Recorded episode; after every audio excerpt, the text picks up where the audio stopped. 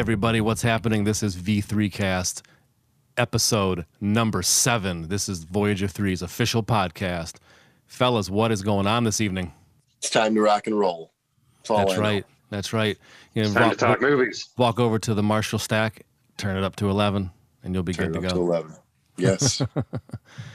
Man, there is so much stuff happening in our bubble and elsewhere. I, I every time I I check the emails, there's more stuff happening. There's this sold out, this being added, and I'm looking online and I'm seeing a new trailer for films. I'm seeing that some people passed away. It's crazy. It's it, this is a really busy like two weeks, I would say. yeah. Sure. Absolutely. A lot of Oh, good man. stuff coming out. Absolutely excited. right. Absolutely right.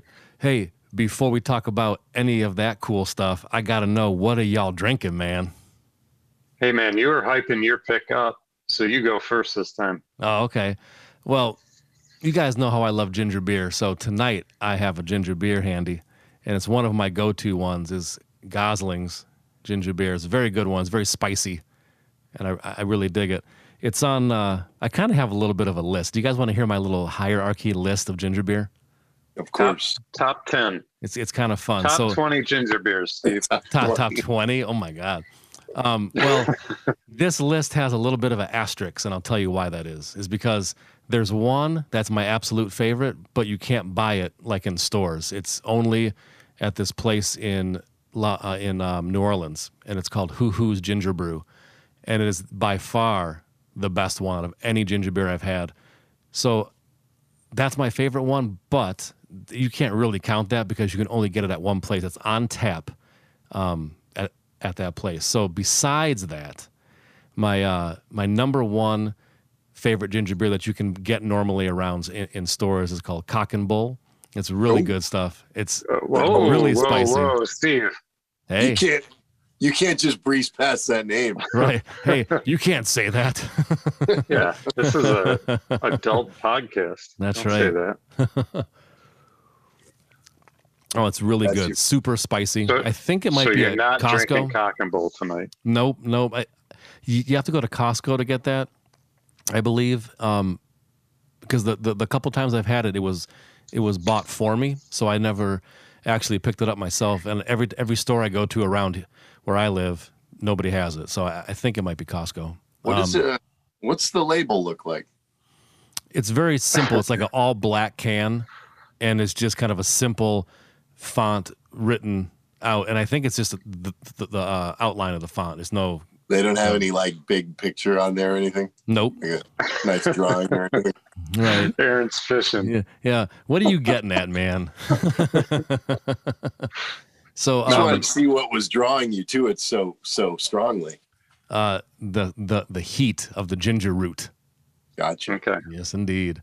All right. Um, then uh, after that is uh, Gosling's, pretty much. Um, but although Q is right up there with it, um, Q is around. They make tonic water too, and uh, what else do they make? I think a ginger ale um, and a ginger beer. Really good. Um, and then Gosling's is right up there. And believe it or not, that uh, that one from Australia in the orange can with the really odd top, like it's it's a pull tab, but n- nothing like we have here in the states because it's from Australia, and that's uh, Bundaroo or something like that. That that's a good one. So, uh, yep, tonight so sh- I got Goslings. Cheers. so shout out to uh, Hu Hu's.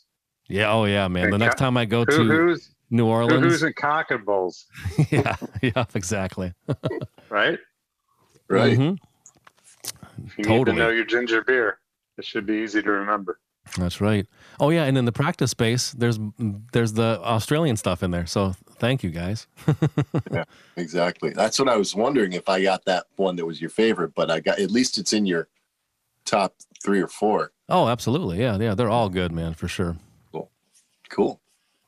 All right, Um, Greg. Greg said he prepared this time. He really dialed in, and he he knows what what's going on tonight. So I got I got Well, to know. you, you guys like to rake me over the coals if I don't have all the info. Yeah. So Yep, that, that's it should come as no surp- no surprise. It's another three Floyds.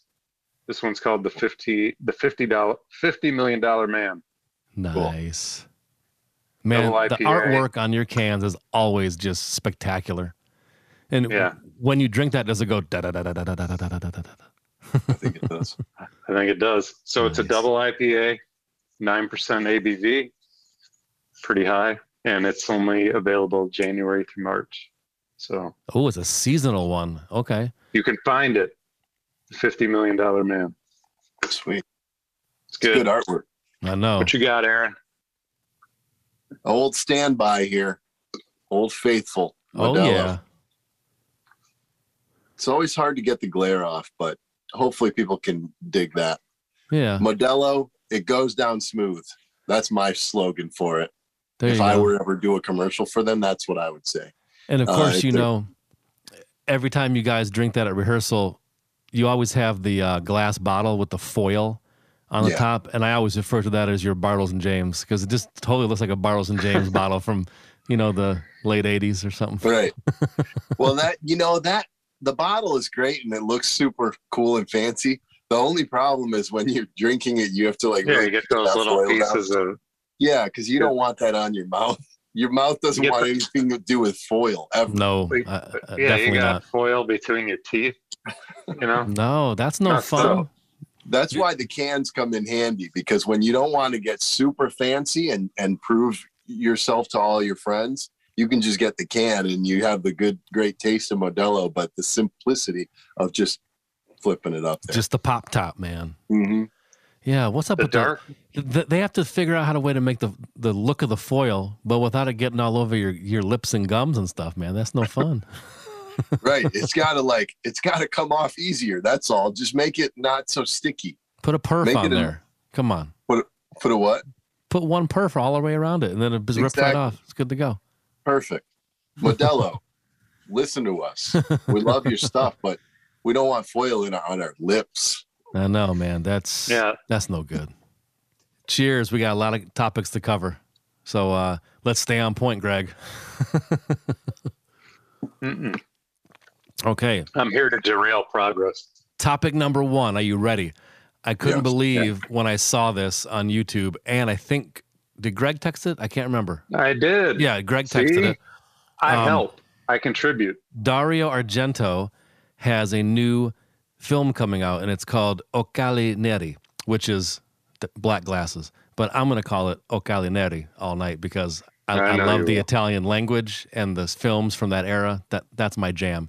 So um, when when we're whenever we're talking about Italian movies, as as you'll see in a couple minutes, uh, I'll always refer to it say as like you know uh, Beyond the Darkness, and Steve will go, "Oh, you mean Buio Omega," and he he loves to keep it I can't help it, man. I can't help it. He'll always call it by the Italian name. Respect.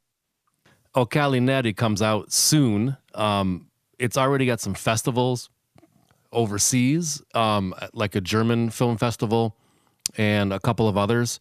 I, I watched the trailer. I, I watched the um, Italian trailer and the one with uh, English subtitles. And to me, it looks absolutely fantastic. Like exactly what you would expect.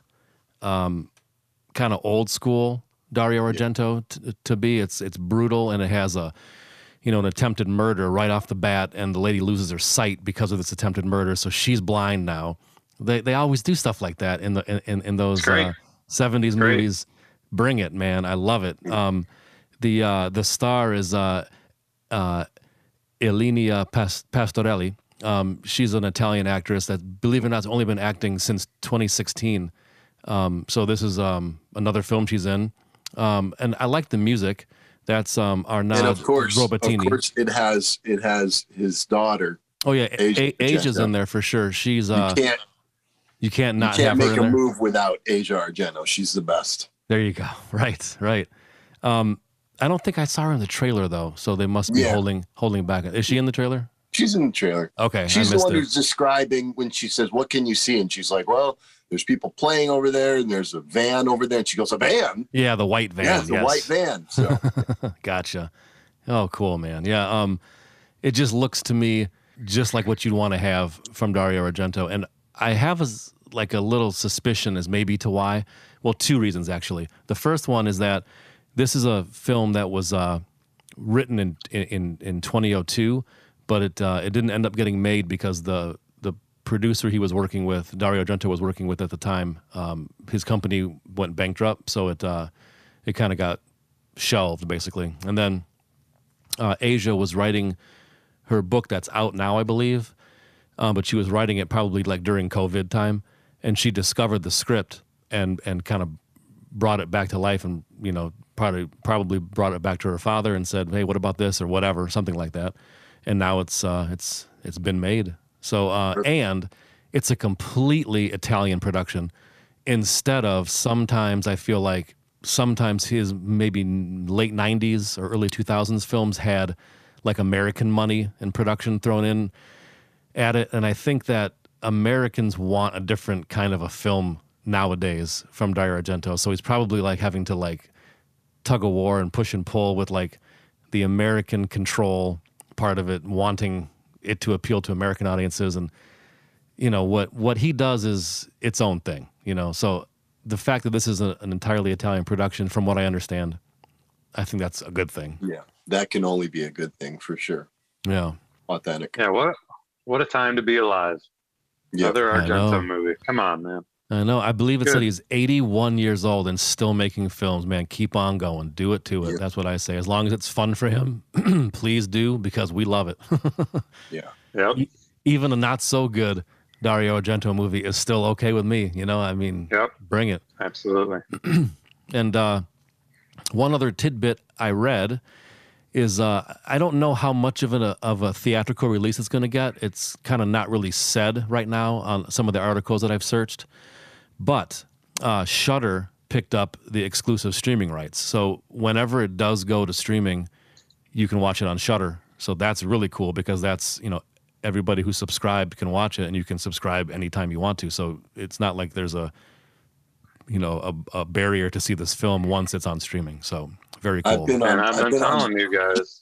I've been on the fence with Shudder for months now, and I think that'll be what tips me over. Same, Yeah. same. Yeah. And then speaking of Dario Argento, I was gonna ask you guys to give me like a couple of your favorite films of his because I mean his career spans so long and he has so many different films covering a lot of different ground. Uh, what's a couple that really, really resonate with you?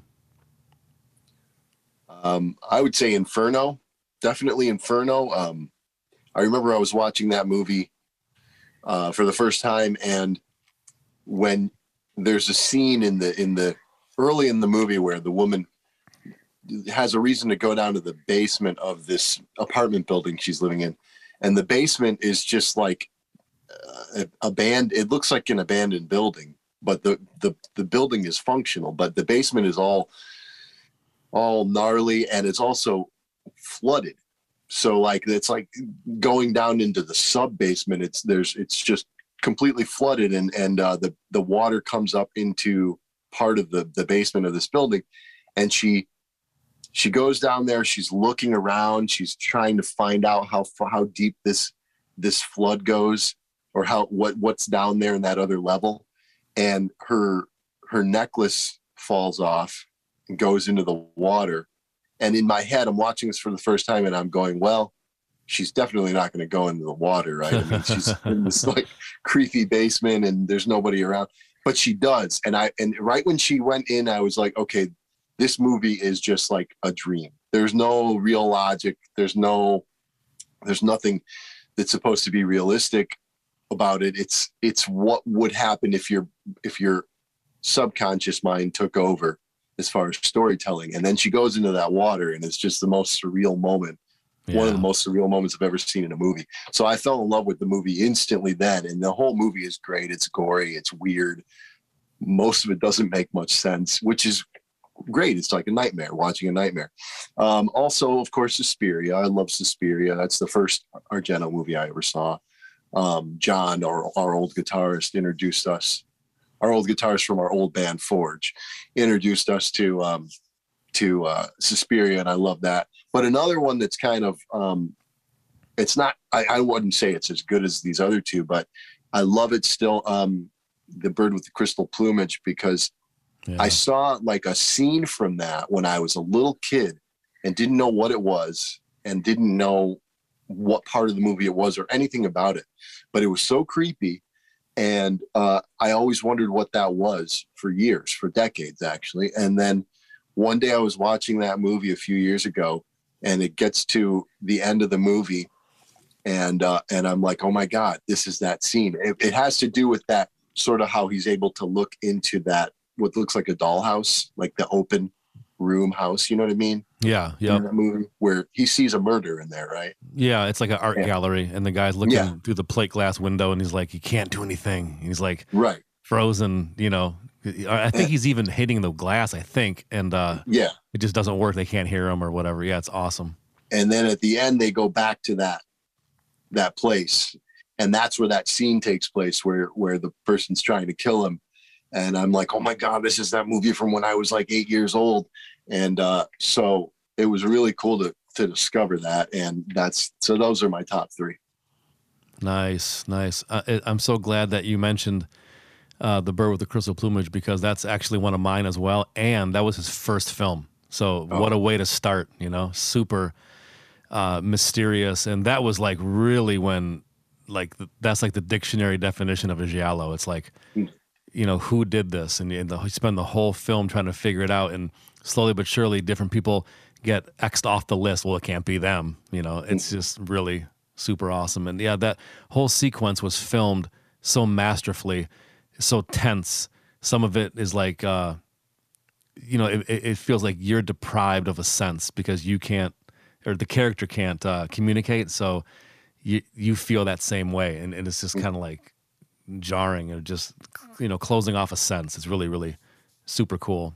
Yeah, I would say that uh, Suspiria for me as well because it's just it, it really is like a a, a nightmare where you just kind of go through these different chapters of the story and it, it is like a dream because it's not like super cohesive and, and i believe that's by design. I think he wants it to be uh, disorienting and just weird. And the colors of, i mean i think everybody comments about the colors in most of his films but suspiria in particular it's just so gorgeous to look at. I remember when we when we uh, filmed Oguantonera, I was just trying to kind of do things along those lines uh, as much as I could with this small amount of lights that we had to work with, and being outside, it was difficult to light outside that way, but we tried our best.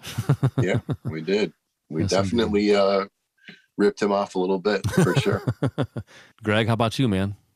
Yeah, you know, so for me, it's the same as you guys, pretty much. I mean, I'm, I'll throw Tenebrae in there, and I'll throw Phenomena in there just for the star power.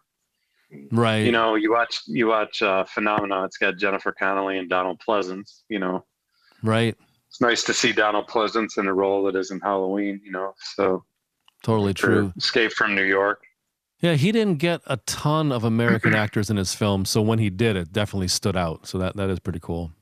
But the thing, the thing that I want to stress that you guys didn't touch on is the, th- you know, along with the lights and the way that those films look, the other thing that defines them is Goblin.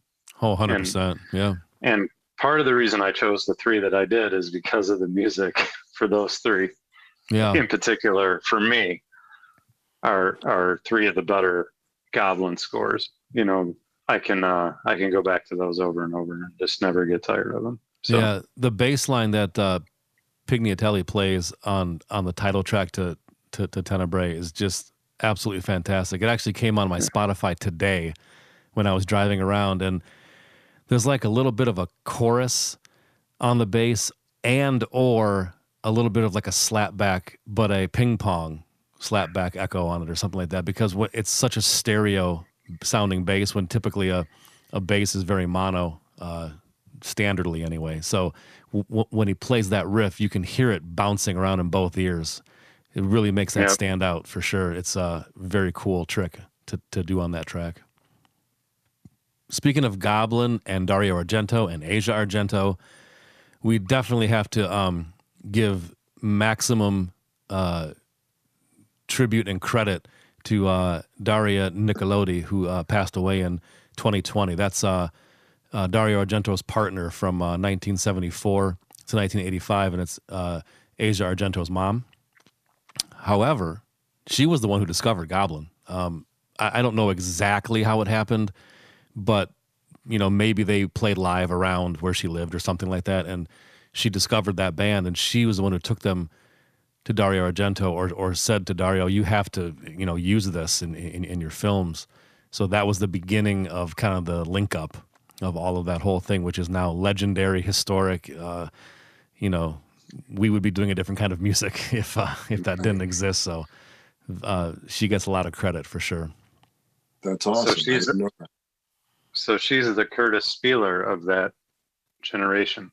Is that what you're saying? I suppose so. Right. yeah. So, some, and you know, she's been in a handful of his films too, um, and other ones like uh, a classic that I love is uh, Shock. She's the main character in uh, in Shock. That's uh, not Argento, but super excellent, kind of a supernatural horror film with a absolutely phenomenal soundtrack um, by a band called Libra, which has a couple people from Goblin. Um, uh, Maurizio Guarini from Goblin was in there. I even think maybe Fabio Frizzi was in Libra. It's kind of like a mashup of a lot of those names of that uh, of that time. Like maybe um, Gasolini maybe was in there too. I, would have to look it up, but um, Libra was kind of like a, a, mashup of a bunch of those famous Italian musicians, and they produced um, the soundtrack for for Shock. It was really it's really super cool and and like heady. I think it's kind of um, Italian soundtrack, uh, psychedelic sort of. It's really cool.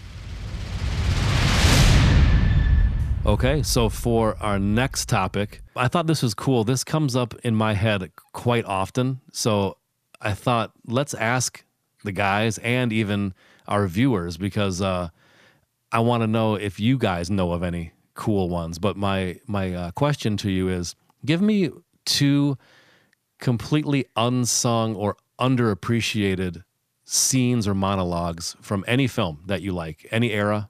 Greg, you go first. All right. So when you sent me the itinerary, you said underrated scenes or montages. So I'm sticking to montage. and the best montage that was ever filmed is in a seek the fourth sequel to a movie.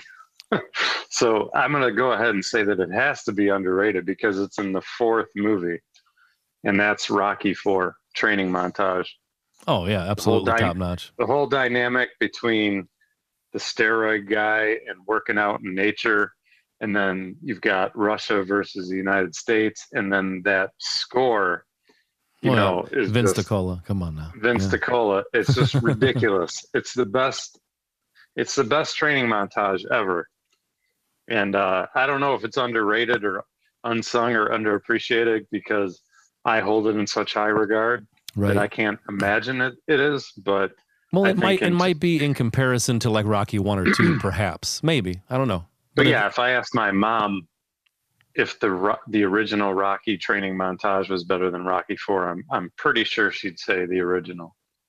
Right you know, on. so I think if you ask the normal person, but for me, it's Rocky Four. Dig Stallone's it. got that beard. Yeah. Yeah. Oh yeah. Come on, man. He's like messing messing with the KGB, getting them to like crash their BMW. It's, yeah, if you ever feeling down about yourself or sorry for yourself, and uh, and uh, you know you're not sure if you can get out of bed today and and, and do what you got to do, watch that. Yeah. And and, and, and, and you'll on. kick the rest of the day right in the ass. yep. Okay, so Aaron, good. how about you, man? Well, it was hard for me to come up with something that really um, really followed the rules because I felt like any scene or any montage or whatever that I came up with was stuff that was well known as being great. And I couldn't really think of anything unsung or underrated. But what I did do is I approached it sort of, I mean, from a different angle, but it's sort of the same thing. So I thought of two underrated movies and like my favorite scene in each one. Right. So on. I think the scene would have to be underrated because the movie is underrated. Makes sense. And they're underrated in a weird way because both of them are movies that are popular. Both of them are overshadowed by their sequels. So first I have Terminator, which, you know, um, is one of my favorite movies of all time. Terminator 2 kind of takes a lot of glory because of the special effects. Yeah. And um, but Terminator 2 is really just a remake of Terminator 1. And I've always said that. Yeah. Anyway. Um, but Terminator 1 beats everything to me. Um, so, you know, yeah, to, to take, you know, so the scene I'm talking about is at, at the end when they've just gone through this crazy uh, truck chase and Kyle Reese is is injured. He's barely alive. He's barely able to walk. He's he's he's totally messed up and she's desperate. She has to keep him moving. Now, this is the guy who saved her life, kept her kept her living, protected her for the whole movie. But he's still just a man. He's still about to check out, and she has to dig in deep and be become what she's meant to be, which she would have never thought she was capable of. You have this woman who was a just a cute waitress in the beginning, uh, like like a night ago, right? For for the timeline of the movie, it was like a night or two. right. And she has to transform into this woman who is going to not only give birth to like the, the savior of, you know, humankind, but also she has to be able to make him into that savior. She has to be a tough woman. So that that that earlier self of her, she has to shed it. And when is she going to do it? Is she going to do it uh, after the movie is over or is she going to start doing it during the movie and so when he's like barely able to move and and she's like come on come on let's go and then she finally just thinks about it for a second she goes on your feet soldier yeah. and she starts barking commands at him. I'm like oh motherfucker now we're talking. This is the woman here. And uh, and she gets him because that's what breaks through with all of his training and all of his experience. And that's what motivates him and gets him back up. And then now she's protecting him. And now she's the one who who has to save herself. And and uh, after he's done everything to keep her alive. And she's the one who who kills the bad guy. And that's amazing. So that scene when they're when they're on their way to the uh into the into that industrial plant um man that does it as soon as we're finished with this uh podcast i'm watching terminator god damn. right right and then the other one is the same kind of thing it's mad max because um, you know, in in America, we didn't know Mad Max first. We knew Road Warrior. When I was a little kid, I was watching Road Warrior, and it was one of the most amazing things I'd ever seen. My yeah. dad, you know, my dad loved it, I loved it. And then a couple of years later, I'm watching, you know, Channel 50 or something, and and there's Mad there's Mad Max, and I'm like, well, wait, what is this? Is this the same story? Is this the same guy? He looks younger. Why does he have a family? When did? And as a like an eight year old, you don't understand the necessarily the timeline going right. on, and and you you have to figure it out. Like, oh wait, no, this is before that one. So, you know, it was huge in Australia, but not in America until time went by. And so, um, Mad Max, I feel, is an underrated movie. Um, Road Warrior is amazing, but Mad Max, you, you couldn't have Road Warrior without Mad Max to show why he became that guy and how everything he lost, losing his family and everything. And and the, the idea of these police officers trying, holding on by a thread to maintain this this order, this last vestige of society before. I mean, as as the world is crumbling. Yeah. And uh, I always assumed kind of they don't really make it explicit, but I always assumed that nuclear war was happening in other parts of the world, but it hadn't gotten to Australia yet. That's what and, I thought too. Yeah. And uh, so these guys are trying to maintain order, and it's a losing battle, right? So right in the beginning, you have the the Nightrider, and he's he's tearing through this the countryside on this road, and all the all the uh, the main force patrol are trying to stop him. They're all failing miserably, but he's making his way out farther and farther away. And as soon as you know, as soon as he gets into Max's territory, it's it's going to be shut down. So the way they introduce Max little bits, you know, showing his jacket, showing the side of his face, showing him like out on the side of his car, hearing the radio, not really engaging with anything. And then finally, when he gets into that that car and peels off down the road, I mean, when he goes into that chase, the Nightrider starts crying, and he he had just been like the most evil, tough dude for the last like ten minutes for that chase, and now he knows he's all done because the interceptor has just entered the the fray. And then they still don't even show max's face until that crash and he runs out of the car and the he does that that george miller um zoom close in. up. Yeah. You know uh, uh, that style, that kind of sped up close up, and then he's there, and then so that so that introduction of Max, that whole first chase scene in Mad Max, I would say uh, is one of my favorite scenes ever. I mean, we could do this all night though. There's a Right. Though I'll go with those two. Oh, that's great. Those are two really good ones for sure. That all that makes sense to me. The whole logic of why you chose it. Very cool. These are two of mine that uh, I've kind of had in the back of my head for quite a long time. Um, the first one is uh, um, Scrooged, 1988, Bill Murray starring, of course. Um, I was not expecting that. Was anybody expecting that? No, I wasn't expecting Scrooged. um, no. Well, All right. me- okay. It wasn't so just me then. there's this crazy part that you know if you if you think about it it doesn't even really need to be into the in the film at all um, the only thing that it does really is give you a little more weight when when uh, bill murray's character finds that homeless guy frozen um, under under the sidewalk area whatever you know kind of toward the third act or just before the third act i guess.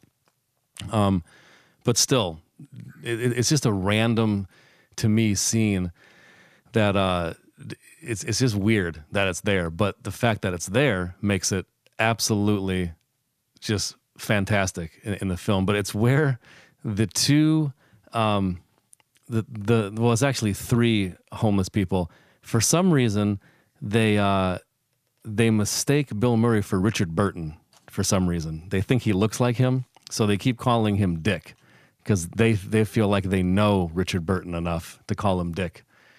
So so they start asking him to recite, you know, some famous lines uh, from from his film. So Bill Murray starts doing the impersonation of Richard Burton, and he's like. Uh, um, you know, uh, Foursquare, for, you know, the, the fall of Jups uh, by the I Foursquare.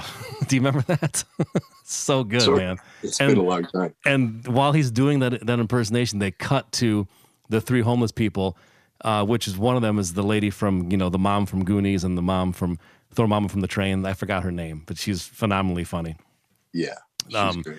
the the two guys like kind of fall on each other and they're like, "Oh, it's just so good. I can't believe I, I, we're here. We get to hear this right now. It's so wonderful." this is the way they deliver that acting and everything. It's absolutely fantastic. So for years and years and years, I didn't even know what in the hell that was. I didn't know who Richard Burton was. I, I never saw Cleopatra, um, et cetera, et cetera. So I don't know, five, six, seven years ago, I finally one, Christmas because I, I usually watch it every Christmas. I finally stopped and I'm like, I researched what in the hell is this, and I found out the whole thing of it. And so then I'm like, well, let me Google, see if, if there's a scene of Cleopatra, and there is, and it's that, and it's like a famous part in Cleopatra that he's delivering the line, and and I'll be damned if if, if uh, Bill Murray didn't just nail that that impersonation. He, he nails it. It sounds just like him. so Nice. it's really cool. I've, and I've always loved that scene. Like I say, even when I was a little kid and didn't know the the joke of it or the texture background of it, now now I do, and it's even better. he That's awesome. I need to see that one again. It's been a long time. Yeah, He's Bill Murray, man. I know. I know. Don't doubt him. Don't doubt him at all. He'll he'll surprise you and bust out. You know this. He'll show up at your wedding. That's true Right. too. Yeah. Absolutely.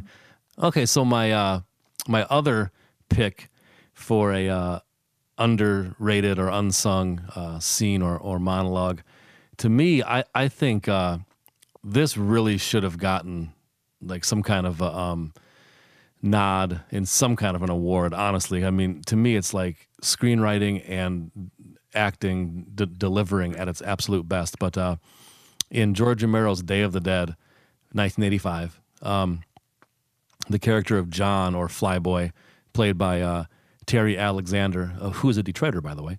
Um, the you know the guy with the Jamaican accent. In case you're not super familiar with the film, not you guys, the listeners, but uh, he uh, he delivers this monologue basically in uh, it's about halfway through the film roughly, and uh, it's where um, the the the lead character kind of finds those guys out back. They have this kind of like little oasis set up with like uh, putting green, roll up grass, and uh, Christmas lights hanging up, and the it's kind of like behind their little RV trailer, and it's like a very nice little paradise, some Adirondack chairs and all that kind of stuff.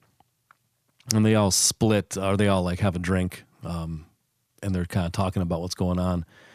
And the whole part that uh, Terry Alexander's character delivers, talking about, you know, we have books and records um, for uh, uh, every major storm and uh, microfiche of tax returns and newspaper stories and immigration records and census reports and all this kind of stuff, and uh, and and he's trying to, you know, illustrate the point of how we we think we have control and measurements and uh, a handle on everything, um, and he goes, uh, now does any of that matter? Um, because all this place is is a uh, you know a giant uh, 14 mile tombstone, tombstone, tombstone that echoes and everything, and you can hear a couple zombies, you know, roar in the background. I, you know, I, I don't want to read it or, or, and I don't know it by heart, but um, the next time you watch Day of the Dead, pay attention to that little sequence, and I, I feel like that is one of the best performances you'll ever see. Um, sincerely delivered, uh, eloquently delivered, great writing to deliver is just and and it also kind of pinpoints and and culminates really of all of George Romero's Dead films, really all of them, really.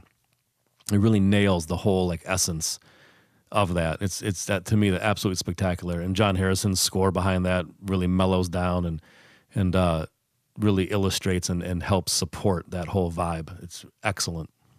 Now we do have to say too, if you out there have a unsung, underrated scene or monologue in a film let us know in the comments. As uh, Aaron checks those comments and then he texts us to uh, to check them out. Yes, yes. Ask us if you feel like asking us a question or pointing out some cool stuff that we should have uh, talked about or whatever. Let us know. Right, or if we messed up a fact or something, because you know. Yeah. or if I recommend a movie that's shit, feel free to point that out. Right. Absolutely. right. Because oh, you know my taste is questionable. Questionable at best. At best. At best. I, I know. Okay, so now we're gonna do, we're gonna take care of some Voyager three news. There's a whole lot happening in our bubble right now because of New York Ninja. Um, we just got word a couple nights ago that the uh, the Mondo variant of New York Ninja soundtrack on vinyl sold out. That was the one that was like orange and green kind of swirl. Um, yep. that, that's gone now. So 500 copies. Hopefully, y'all got that. Thank you. Yeah, thank you very much. And uh, Vinegar Syndrome's variant, which was like uh, white and silver splatter, that sold out. That sold out in like a day because of that. That's that huge sale that they do. Yeah, I Black think that Friday. sold out on like New Year's, like oh, almost right. immediately. Yeah, yeah. So, but the to just today, uh, Death Waltz posted on their Instagram that there's a repress already in the works right now. So, sit tight. If you if you missed out, you'll be able to get something soon. Whatever that ends up being, we'll we'll have to see. That leads us to our other part of of, of our news is that we put a, another cassette out because both of the two cassettes that we put out already sold out. There was a red, which we called Vengeance Red. The cassette was red tinted, and the back part of the case matched that red tint. Then there was Plutonium Killer Green cassette, which is like a lime fluorescent green cassette, and the back part of the case matched that color too. Those are all gone. So we came up with uh, Shuriken Silver. So the cassette is like a kind of a pearlized silver, grayish and the back of the case matches that too. We're very coordinated that way. so that's yeah, on sale that, now.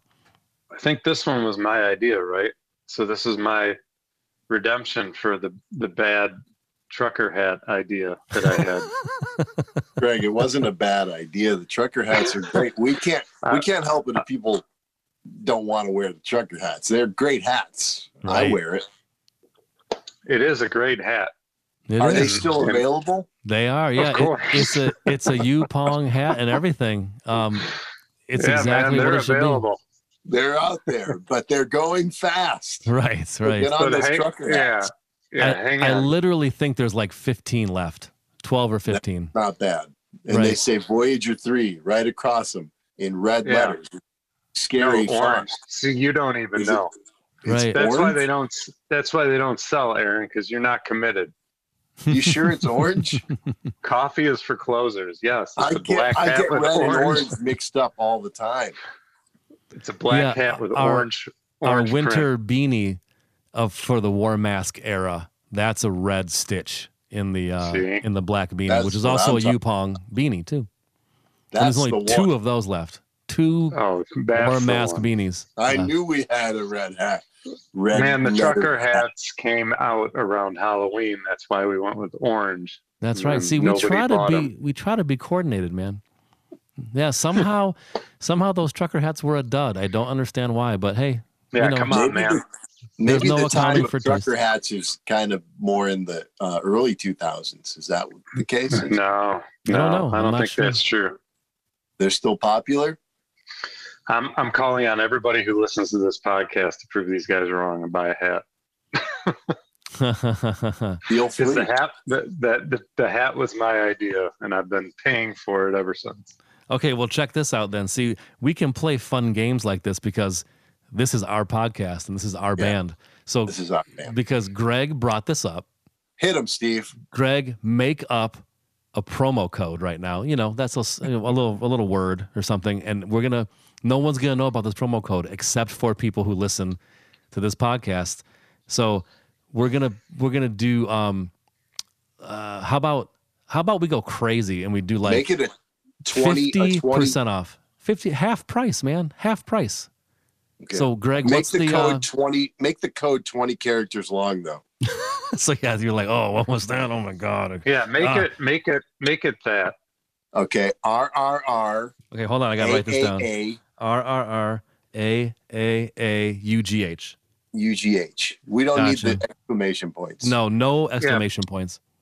So All right, yeah, no it's explanation. it's Greg's. Well, yeah, you know what? We might as well because they're on there. You know what I mean? We'll do All right. exactly what the visual looks like. So The two of them. Greg has the old school. That's a fright rags, right? Fry rags. Yeah, that- uh, an old school fright rags Creepshow shirt of the crate, and we're talking about the uh, the word bubble caption uh, of, uh, of of the crate monster, and it's R R R A A A U G H two exclamation marks after that. So if you Isn't enter in that promo code What? when you buy the hats after this uh, this podcast airs, it's half off, and nobody else knows about it. It's our little secret. Bam. Bam. All right, so That's there you fun. go. We just we just made that shit up right now because we can What do we that. can do. The last part of our news is we are returning to the stage, and we have some shows booked. We're also returning to conventions uh, in the warm weather months. So we're super excited because both of these conventions we've been to before, and we absolutely love them. The first one coming up in April. It's April 22nd through the 24th um, at Burton Manor in Livonia, Michigan. It is Astronomicon 5, uh, put on by our buds Twisted. They do such a good job of putting on a festival um, or a convention. It, it, it's unbelievable. It's such a good time. They have the best guests. you know who's going to be there? I've, I've been Did seeing the, the, the listings every day come up on the. On- Castle, that's right, the original shape. original shape from Halloween. Man, I'm bringing my uh, I'm bringing my repress of that. Yes, I'm gonna and, keep uh, it with me. Bill I'm Moseley's gonna keep it with there. me, Aaron. Give I don't with you. blame you, man. You, I'm you keep should. it right with me. There's a bunch of wrestlers there too, like the um. Did anybody see us stand in those positions when we were in LA? Where Nick By the Castle stood? Yeah, by the head. Yeah. Yeah, that's Check out our Instagram. Yeah, you better have seen that.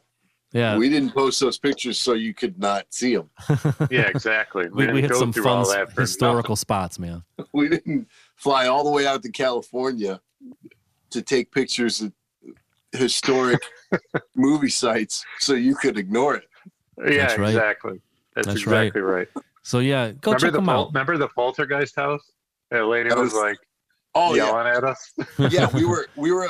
It's the three of us strangers in this little cul-de-sac Wearing looking all at black. poltergeist house, and we're like going like, okay, I'm pretty sure it's the house. um, the the tree is bigger, you know, and and there weren't these bushes here, but that looks like the house, and we're really digging it. It just looks like any regular house in this subdivision. And this woman pulls up, and she goes, "What are you guys doing?" And we go, "We're looking at the house." Right. And she goes, And, "Oh." and I think I, we go. oh, I think Greg- I think I said something like, "You probably know why, right?" Yeah, Right. you did say that. You and know? she goes, "Not really." And we're and then we were like, "Well, fuck you then. Don't ask us." And and then it turned out she like went up to the porch and like put something on the porch or took something out like she's a neighbor. It wasn't even her house. So I think it was like a Facebook Marketplace pickup. She probably PayPal From the PayPal poltergeist house, Well, that was a PayPal money and then It and was then an grabbed old clown. the old book or something, whatever it was. I think I think we had more of a right to ask her what she's doing there when she's going and taking stuff off the porch. That's right. We're standing out on the street looking at this house in admiration because Yep. of uh, four decades of movie history, and Yeah, she's and asking that- us what we're doing here. Right, You she- better do some research. She was probably and know stealing what this house means to people. That's Yeah. what I'm saying. she was stealing the Yeah. UPS box in there because she thought it was an iPhone or something. and, and not for nothing, but Simi Oh. Valley is not that close to LA. Remember how far we drove to get out there, and you guys are kind of like, seriously, Greg? We're like way out there, and I was like, well, I mean, in a roundabout way, if you go the long way, this is kind of on the way to the theater where New York Ninja is show. Uh, it was. I got no complaints being out there. I, you, that was where they probably filmed about hundred movies. It was a great trip. nice. Great. All right, it worked out. So check our Instagram for those pictures. But Nick Castle's going to be at Astronomicon, Steve. Oh yeah. What Yeah. what wrestlers, Steve? Um, Scott Hall, I believe, and right. the other one that was in um that group that was kind of they were bad guys in the Kevin Nash. yeah Nash. I, I'm pretty sure he's going to be there. Um, man. Oh, and the the kid. I mean, you know, he's not a kid anymore, obviously, but the kid from Goonies. Or I'm I'm sorry, not Goonies. Uh, Gremlins. Zach, Yeah. Um, I don't know. It's a lot. They've been listing so many uh, the last Danielle couple days. Harris, Danielle Harris from Halloween four and five, Nice. Oh yeah. Yeah, David Howard Thornton from uh, Terrifier. Has anybody seen Terrifier one and two? No. Haven't. I- Is, it on watch Tubi? that, man. Huh. Also, PJ Soles, man. So a lot of lot of Halloween Carrie. actresses. PJ Soles from Carrie, Halloween, um, Devil's Rejects, Stripes, Yep. Rock and Roll High School. Scott Hall, Sean X-Pac, Kevin Nash, Damien Leone. He was the director of Terrifier, and then Zach Galligan. And of Nice. course, our good friend Dirk Manning. Yeah, man. Yeah, it's gonna be so great to hang out with Dirk. We're gonna have to have some ice cream with him. Definitely. Definitely. Very cool. And uh, Aaron could sing some karaoke because Dirk is a serious karaoke Yeah. singer. He very, he takes he takes it very seriously, and he's very good at real like seeing intense. video. Yeah, Sweet. heck yeah. can- So we're gonna be there all weekend. We have a table. We're gonna have all of our merch, all of our vinyl albums, including New York Ninja, um, and some surprise stuff, some stuff that you've never seen before. All kinds of fun, cool stuff. And We'll be signing stuff and hanging out and telling stories. We may even try to do like an episode of our podcast from there. Um, I thought that'd be a cool idea, just to kind of take it on the road and and have one, you know, in the hustle bustle of uh, of Astronomicon 5. So that is April 22nd through 24th at Burton Manor in Livonia, Michigan. Then the other convention that we're going to be at this year so far is Motor City Nightmares. That is July 29th through the 31st at the uh, at the um, Sheraton Detroit Novi. Novi. That's right. Um, and we're going to play that. Yes, that that The one, Motor City Nightmares, we're we're playing playing. live with um, we're playing live with uh, the, the amino acids, so that's going to be really cool. So the the whole convention goes all day long, and then at about uh, maybe eight thirty at night or so, they open up this other ballroom, and there's a stage set up, and there's a bar, and it's a lot of fun, and there's a lot of the guests there, and the stars there, and just patrons who who kind of buy a ticket to the after party, and there's a Voyager 3 concert happening. So it's going to be very fun. So get your tickets to all these things and come and hang out. We're gonna have a great time. Yes, indeed. Yeah, I'll, I'll never forget Motor Motor City Nightmares. We were playing the the after party, and uh, you know they were just like Tom. I was standing right next to Tom Atkins, Yeah. and like you just don't even know what to say. I was just like, so of course I did like the lamest thing possible. I was just like, I love all your movies, and he's like, cool. So, anyways, yeah. yeah, Motor City Nightmares is awesome. Yeah. We have a Absolutely. blast. And it's it's topped off by the fact that we get to play at the end of the night. And uh, okay, so the last piece of business that I wanted to mention is a one on a little bit of a sad note, unfortunately. But uh, um, we just saw uh, in the, over the last couple of days that uh, a absolutely phenomenally talented writer, producer, and director has passed away. Ivan Reitman, um, responsible for so many outstanding films that um, really are like the archetypal for modern comedies and and uh, and and, and my childhood. Totally. Pretty much. Absolutely. I, I, I I went looking at all the stuff that he did just to kind of remind myself. And I mean, there's the obvious stuff. You know, we all know Ghostbusters and um, Stripes and uh, Meatballs. But uh, Twins. yeah, I, I love that as a kid, man. I, I saw Twins. I loved it. and Yeah, also um. Kindergarten Cop. I mean, who doesn't Yeah. quote, it's not a tumor, right? I mean, It's not on. a tumor. But um, one super special connection for me that he did that I had no idea that he did this until I researched for this episode to have a little bit of stuff to talk about and you know remind myself exactly what he did. Did you guys know? I mean, I I, I know you don't know this, so I'm gonna I'm gonna let you know. One of my favorite '80s schlocky sci-fi films happens to be Space Hunter: Adventures in the Forbidden Zone.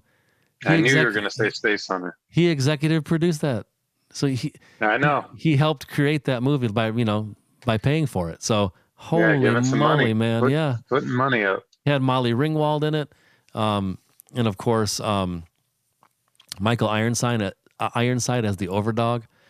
Uh, just so good, man. So so good. Ernie Michael Hudson was in it. Come on, man. He's the best. I know, super good. So yeah, he was responsible for bringing that movie to life. So thank you. If if for nothing else, Ivan, for doing that, because I love that. I saw it at the theater, loved it. You got Super another good. one to add. What's that? As a lifelong Howard Stern fan, he produced Private Parts. Have Nice. you- so have you ever seen the Howard Stern movie? Private Oh, yeah. Parts. It's great. Absolutely. He He produced a heavy metal too, that. believe it or not. Yep. So yeah, that's a that's a major blow. His Yeah. son doesn't it? His son does movies too, right? Yeah, his son was Yeah. uh, the the the director for the um, most recent Ghostbusters Afterlife. He he Right. directed that. Um, But he's done some other stuff too that's pretty good. So yeah, Yeah. I mean it's he's acted too, I believe. Um, all kind of all kind of stuff. He's been in the in the biz for a while now. You know, just taking after his father. But uh, Jason Reitman. yeah, seventy five Anyway, is too young. Shout man. out to Ivan Reitman, man. Yeah, but I mean, Stripes is Stripes is one of my favorite comedies of all time, and it's one of the earliest know. comedies I remember seeing as a kid. Like when I was a little kid, it was the the funniest movies to me were the ones that had Saturday Night Live people. So yeah, Neighbors, And- Yeah, Stripes, you had them all in that Blues one. Brothers, Animal House. Those were the like those were the first comedies I ever attached to, and and so Stripes is a huge part of my childhood coming up. yeah. I mean, Yeah, he's you had even all the heavy hitters in Yeah. uh, in Stripes. John for Candy, sure. Harold Ramis, Bill Murray. I mean, come on. Yeah, Yeah, PJ Soles, we just mentioned her. Soles. John Larrock, John Larroquette, Sean Young. Everybody was in that movie. yeah. absolutely. And you know, he didn't even rest on his laurels, in my opinion, either, because he was even responsible for some of like the transition into the newer era of comedies, like with Will Ferrell and stuff like that. Because he was uh, a producer of Old School, and another favorite comedy of mine is I Love You Man. I know I've talked about that before on Yeah. this podcast. Is with Paul Rudd, and in my opinion, Jon Favreau steals that film with that one character and, and all his lines in there. It's just so good.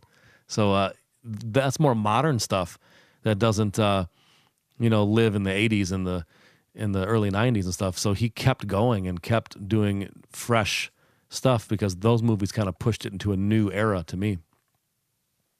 All right, fellas. Well, I think I think that's um all we have for this episode of V3 Cast. We covered a lot of ground in this episode. So uh Aaron's stretching, he's so tired. That's right. That's right. that Modelo's kicking in, man.